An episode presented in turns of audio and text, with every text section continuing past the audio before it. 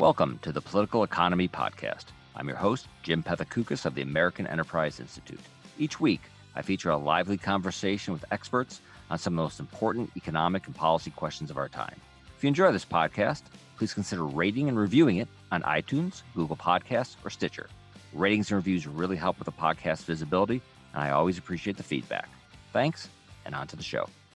As terrible as the COVID pandemic has been, it would have been much worse without the past few decades worth of technological progress. The internet has allowed many more of us to work from home, and genetic sequencing has ensured that we'll get a vaccine much faster than ever before. But what if this pandemic damages America's capacity for innovation? That's the concern of my guest today, Caleb Watney. We'll be discussing how the pandemic is harming America's long-standing innovation institutions and what we can do to reverse this damage. Caleb is the Director of Innovation Policy at the Progressive Policy Institute, where he focuses on how U.S. policymakers can best promote innovation. He is also a former technology policy fellow at the R Street Institute. Caleb, welcome to the podcast. Thanks so much for having me on. You recently wrote an essay in The Atlantic about, and here's the, the headline America's Slowing Innovation Engine. So, you, are you talking about the innovation engine that powers the American economy, or are you talking about the engine that powers American innovation? Where's the uh, problem? Uh, I, Both? Yeah, it's uh, it's more the fact that the the engine that powers U.S. innovation is slowing, but of course, uh, the innovation engine is in some sense the engine for America's economic growth. So you know, there's a lot of layers of engines. There's a lot of there's like a there's an engine, and we have a macro engine uh, exactly power, yeah. power, and grow now uh, as as frequent listeners of the podcast know um, that there's been a problem a problem i guess with uh, productivity as kind of a rough measure of innovation that it used to be like crazy high in the 1950s and 60s and then it had a downshift sort of everywhere in the world then of course remember we had that wild internet boom late 90s early 2000s uh, very good uh, productivity and then kind of uh, petered out and been very weak, maybe a little bit better uh, recently. So it seems that to some degree that we have a kind of a longer term issue with innovation, at least as measured by these official statistics. But I think a lot of people reading that would think like, "Wait, I thought I saw I thought Silicon Valley, you know, was uh, was hot, still pretty hot even with the pandemic. That you know, there's still a lot of we're spending a lot of money. Uh, how can there be a problem with innovation that it is slowing? That's a great question, and certainly it's one that uh, can get a lot of you know economists hackles up if you start questioning productivity numbers. Oh, um, right, many hackles, many hackles, many hackles. Yeah, uh, but on this, I, I think you know economists are are basically right. I there there's probably some mismeasurement that's going on in terms of uh, economic productivity statistics. Um, but I like the phrase that every era has its own, you know, biases in terms of uh, what inflation is doing, or what productivity is doing, or what kinds of, um, you know, technologies are not being fully captured by, uh, you know, official productivity uh, statistics. So while you know I might quibble on the margins, I, I think by and large it's it's mostly correct. And uh, yeah, I should be clear that while I'm particularly concerned about the way that uh, the current recipe for American innovation and productivity uh, might be slowing, that's not to say, you know, blanket endorsement that everything has been hunky dory up till now. In fact, uh, you know, one of the, the main things I try to stress in the piece is that um, these three components of the engine that I'm sure we'll get to later uh, have been under considerable stress for decades. You know, we really have not been supporting them uh, through policy at all. In fact, we've been uh, very actively working against them in some ways. Um, but that COVID might represent a, a breaking point of sorts. You know, sometimes you can have so much policy, bad policy going on for so long, um, and then you just need you know the final straw or a big enough um, disruption uh, that can really uh, make things start spiraling. All right, so we have the the, the innovation uh, engine, and I'm trying to I was trying to come up with a metaphor, and this is a terrible one, right? I, I was I was I was thinking I don't know if you're a Star Trek fan, you know, but like you had the Star Trek Enterprise, and they had the two big engines, and if it was a really advanced ship like a, like a real powerful ship. They might even have three engines. Those were like the three huge engines powering uh, the starship uh, forward. What are what are, so so your giant your innovation engine? What are like the three nacelles that power that innovation engine? Yeah, Uh, so, to my mind, the three biggest, and this is for the, the US economy specifically, um, number one is basically international talent flows. Um, so, for a long, long time now, the United States has been the premier destination uh, for international scientists, entrepreneurs, um, technical practitioners. If you have a good idea and you want to develop it, there's really been no better place than the United States. And you see that reflected in our international, uh, you know, students. Uh, so, for example, um, computer science graduate students, we see that 79% of them in the United States are international students.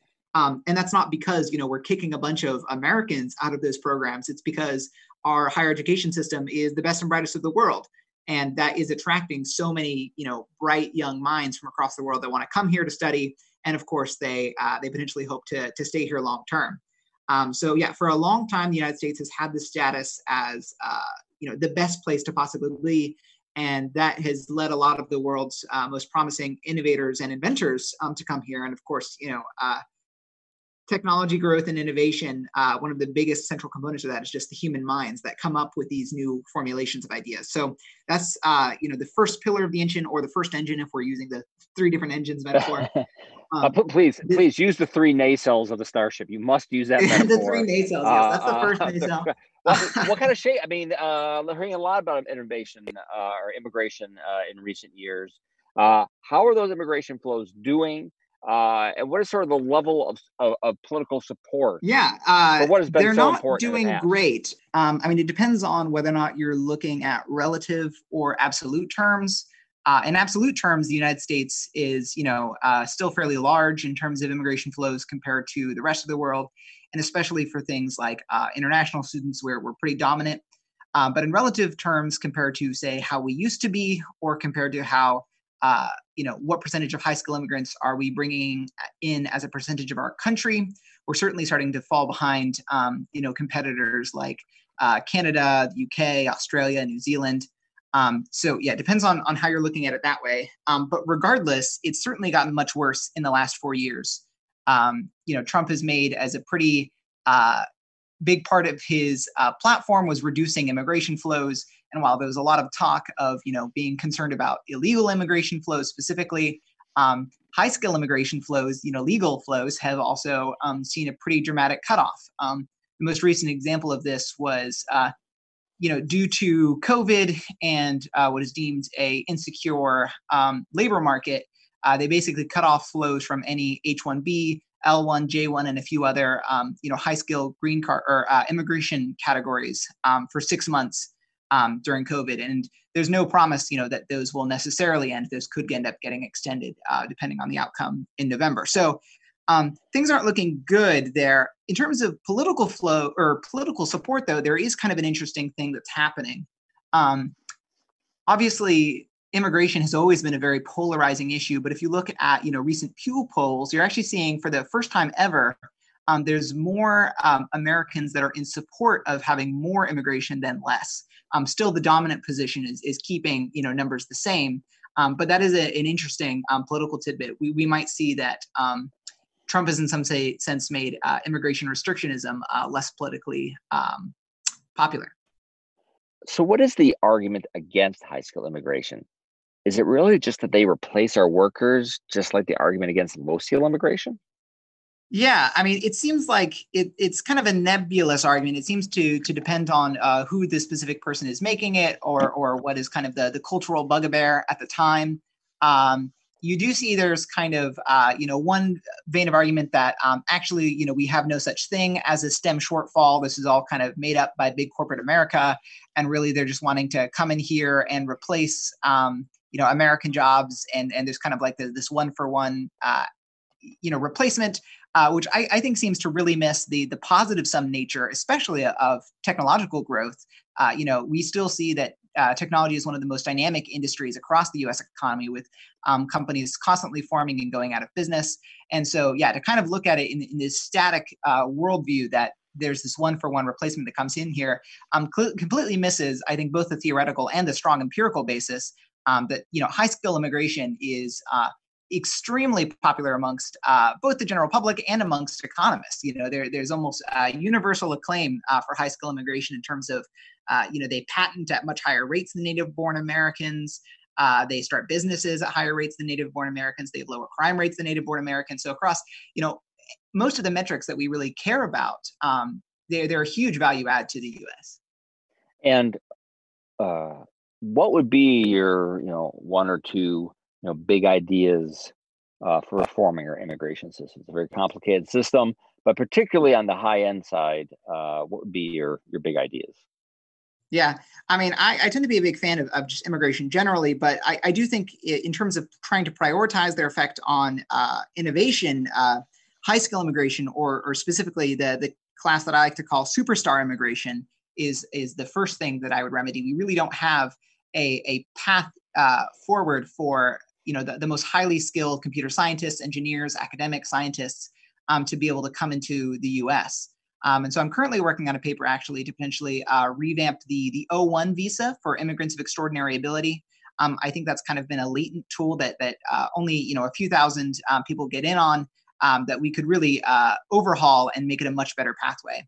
Um, the other thing is that there, there's no specific category for startup founders, people that want to come here and start a business themselves um, you know, there, there is uh, one pathway, but it relies on basically having, you know, over half a million dollars in personal income, not even in investor, you know, support. Has to be your own money. Um, and so if you don't fall into that category, there, there's no systematic way to come into the United States to to be a startup founder. And lots of other countries, Australia, Canada, um, have you know some version of a startup founder visa.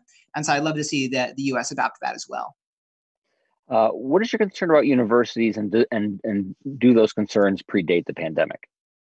Yeah, so the the second engine is, I would say, the United States' uh, higher education system, which, uh, you know, as I kind of mentioned, has long been the um, the best in the world in terms of where do most of the the best and brightest students want to come. Uh, you know, most of the traditional rankings in terms of academic publications, you know, across a, a number, um, United States university system ranks very highly, and they have a you know big role to play in U.S. innovation um, for a couple of reasons um, you know one they end up you know attracting a lot of these top scientists from around the world and uh, they produce you know basic science research that can end up being uh, the basis of uh, future technological progress um, I, I, think you've had tony mills on the show before and he's talked about the fact that uh, you know not all forms of innovation are immediately obvious in terms of how you can uh, commercialize them and uh, you know the university system plays a pretty big role in trying to do a lot of that that basic research funding that's important um, they also plays an important role of commercializing kind of risky ideas. You see a lot of universities that are kind of close to technical hubs like um, Silicon Valley. Uh, you know, will end up having university patenting offices where they'll try to help form these relationships between startups and academics so you can take these academic ideas and start applying them in the real world. Um, they catalyze, uh, you know, technical knowledge in the form of, you know, journal standards, uh, journals and technical standards. Um, so yeah, they, they play a, really important role as, as a catalyst for, for frontier um, ideas. And they've been, uh, you know, fairly strong, uh, but they, have always had a, a, bit of a problem with uh, revenue. So you saw after the 2008 recession, actually, um, is that public and private, or is that just that's, that's just the public university? All I hear about is private universities with these multi, you know, yeah, I mean, massive the, endowments. The private, yeah, I know the private universities, Harvard, Yale, you know, they're they're doing just fine. I'm, I'm not too worried about them. Um, but you know, they they actually don't take that many students. You know, they they have pretty small student populations compared to a lot of these much larger, um, you know, public universities um, that are still, you know, uh, top grade in terms of the kinds of scientific achievements and university professors that they uh, they hire. Um, and a lot of them rely pretty heavily on public support, which, um, say, after the 2008 recession, actually took a pretty large um, collapse, it was about you know two thousand dollars less per pupil per year in terms of um, on average state support. And since the Great Recession, it's really only recovered about half of that. So we're still at about thousand dollars less um, per person um, per year uh, funding uh, for public universities, and a lot of them have made up that revenue um, by actually um, increasingly attracting international students because uh, international students pay uh, out of state tuition rates at a, at a, much higher rate and they, they take fewer scholarships than uh, you know, in-state, um, you know, domestic students especially. Um, and so, you know, they end up providing a, a much higher percentage of university revenue uh, percentages than they do at making up a, a, percentage of the student body. Uh, and so this pandemic is an interesting combination of it's providing another recession for a lot of states. And so you're likely to see budget cuts across the board, while also cutting off the major lifeline that universities used to survive the last recession. Um, and so I think, yeah, without you know more academic support um, from you know state or, or federal governments, um, you're likely to see um, pretty large faculty cuts or university research budget cuts. Uh, and again, kind of the, the particularly concerning thing about this is that it's likely to be that there are cuts in the exact departments where there are lots of international students because that's where the biggest revenue drop is going to be. And of course those are you know the the stem studies the computer science industrial engineering um, which is where a lot of you know these interesting innovations are coming from. Do we want uh, these bright students uh, if they're from china? Because it seems like some people are saying we do not want these bright students if they're from china that they should not come here yeah, I would say that we certainly do. Um, obviously, this has become a, a, a much bigger um, political issue. You've seen, started to see uh, a few senators um, start to raise ire about this. Um, there are certainly, you know, isolated uh, events of, say, industrial espionage, or you know, from China. There, there's um, concerning things about uh, what kind of connections they're they're keeping back home. And I, I, would certainly say it's worth trying to invest more in counter espionage or in trying to, to help w- find ways to, to reduce that risk. But it's not at all worth you know cutting off the human capital flows that end up making the United States the big innovation hub to begin with. Um, you know, it's really cutting off your nose to spite your face.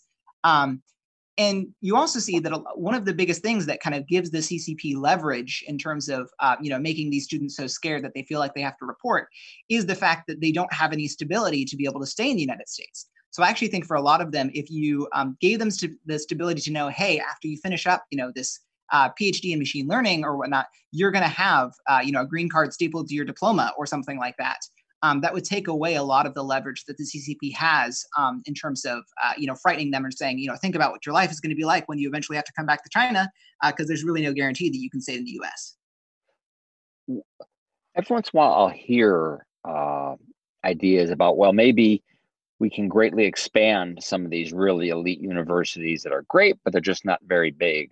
Uh, you know, whether they're Harvard or Stanford or or Northwestern. Uh, can we can we can those universities get, increase their capacities? Uh, there's a lot of demand, and I you know I, I'm told like if you took the you know the, the, the kids accepted by Yale that they're probably not a whole lot different than the next, you know, how many, I don't even know how many people yep. Yale, you know, 8,000 or 6,000. If you took the next 6,000, it'd be every bit as good. So a lot of demand. Will they sure. increase their capacity at some point? Uh, that's a great question. And again, this kind of gets into the, the fact that I, I, don't think, you know, the existing higher education system, for as important as it is, and as much as I don't want to see it fall to ruin, it's not perfect. And there's plenty of ways that, you know, we could make it better. And I, I think you're actually hitting on, on one of the major weaknesses, which is um, for a lot of elite universities, um, they're kind of bundling together a few things. You know, one of them is the great world-class education that they're providing but the other is kind of the status symbol of uh, having been part of a select uh, few people to have gone to Yale or gone to Harvard. And that is kind of like an inherently scarce thing. If you increase the number of people going, uh, then you know you've limited how effectively or how effective of a signal that is. But it doesn't necessarily diminish the you know great education that you're getting um, on, on, a technical level. Um, so yeah, I would certainly be uh, you know interested in exploring ways of say tying federal funding for research support um, to you know, expanding the number of students that have access to these kinds of educations. Um, so yeah, I agree that we, we should certainly be trying to to look at uh, maybe levers we can use to to encourage them to expand because I, I, think yeah there's a there's a weird perverse thing here where, where we're bundling this really world class education that doesn't have to be scarce with the prestige of going to a you know uh, a very exclusive university that kind of is. Oh, and of course, I, I'll apologize to my producer John that I did not mention Vanderbilt University. Certainly, no conversation about the very best that America has to offer in higher education uh, would be complete without mentioning um, Vanderbilt. Um, Thank you. Yeah, that's right. Uh, our city, our city, our city's over, and if they're over, uh, what does that do for the innovation engine? We'll be missing an engine. We'll be missing a, na- a nacelle. That is the third uh, nacelle that I mentioned in the article. Is yes. sort of these uh, industrial clusters, uh, talent clusters, um, you know, amalgamations. Uh, there's lots of different words that economists or urbanists use to describe them. Um, but yeah, they're, they're basically the um, collection of very talented individuals, uh, cutting edge firms, uh, nascent industries, um, all in kind of a, a close geographical environment where there can be lots of spillover between the, the kinds of conversations that are happening, the ideas being shared, um, just people, you know, leaving to go uh, to a different organization or people bumping into each other. You know, you have uh, Silicon Valley is, is probably, you know, the, the, the best example of this to, you know, a lot of Americans, but you have the interesting interplay of academics, scientists, engineers, uh, engineers, uh, supply chain managers, um, you know, people from all different kinds of sectors uh, and different kinds of specialties running into each other, um, bumping ideas around, and then that leads to uh, sort of more than the sum of their parts effect. Um, where you know, if you were to take all of those exact same people and all those exact same companies and kind of spread them out over a much larger geographical region, um, there'd be much less of that, you know, idea interplay that ends up producing more innovation, more creativity. Um, and that's, yeah, it, has been a super important part of the United States' uh, innovation. It's where you see, you know, a lot of the cutting edge firms um, come from those sorts of industrial clusters. A lot of the top ideas, uh, they're responsible for a disproportionate amount of GDP produced, of patents, of again, you know, and any number of metrics that we care about um, tend to be um, clustered, you know, in these uh, these big amalgamations, um, and they tend to to correspond uh, with cities, you know, San Francisco, New York, Boston, Austin, uh, and that's there's a lot of concern about what's going to be the effect of them um, post COVID. Again, I think like the the other two engines, uh, this is not a new thing. Um, San Francisco, especially, has been um, facing the brunt of really bad zoning po- policies um, for decades. You know, housing is just not growing at the rate that it needs to, and that's the number one reason why housing prices are so extremely exorbitant. And it's very difficult, you know, to to try to move there, to start a new company, um, to to work there as a lower level employee for some of these um, companies because housing costs are just so so high. Um, but of course, you also feel like you need to to be there because that's where the conversations are. That's where all of this, you know, new uh, innovation is happening. And so, so that's there's kind of been this tension for for a long while now. But you've kind of been seeing uh, in recent years a slow, steady trickle of uh, companies and investors, you know, VC firms, um, entrepreneurs, sort of leaving to either go to nearby regions or potentially just to to go to whole new ones. And so again, this this kind of pandemic uh, is having an increasing effect on uh, remote work. Is sort of you know the big conversation: Do people still need to be in these big clustered cities? Um, as everybody is, you know, uh, being kept up in home. You know, I, am staying in a, in a, you know, 720 square foot apartment with my wife, and you know, we're getting a little bit antsy, um, and that's reminding everybody Pal- kind of palatial. It's pal- yeah, it's palatial. Yeah, you don't want to leave. There's 725, and then there's 725 feet. Um, yes, but, uh, but, but right, but um, right just because there might be some you know uh, you know because because of the high you know the high the high living costs and you know, uh, and maybe the cities aren't particularly well run as in San Francisco, so you'll get some drift to some other areas. Um, but uh, are you are you concerned that that that process will not just be accelerated, but maybe uh, in a way that we we don't want, just because people won't want to live in cities anymore? How likely? Now, I'm going to tell you the baseline uh, assumption of this podcast is that is not going to happen. Uh, but what do you think the risk of that is happening where uh, c- cities just become really unattractive places? Yeah, I mean, I, am pretty skeptical of, of, the idea that you know we would we would see a massive long run decline of cities. I think you know um, most of human history points to the fact they've been around for a long time, Caleb. They've been, they've been around, around, for a long time. time. They've survived. They got something going you know, for them. Yeah, and they survived uh, you know plenty of uh, plagues and and diseases in the past. So yeah, I, I, think long run, I'm not too concerned about them. But I do think that there are short to medium term risks, and there's also a, a geographic risk of where are these industrial uh, clusters located. Um, so the, the short you know run risk we have seen examples of you know decades say the, the 1970s in new york um, where there was large um, flight away from the city and away to more of you know suburban areas and the urban core started to to stagnate and uh, that kind of leads to like bad um, bad cycles where as you have more wealthy people especially leaving that leads to less tax revenue which means that you can invest in public services less.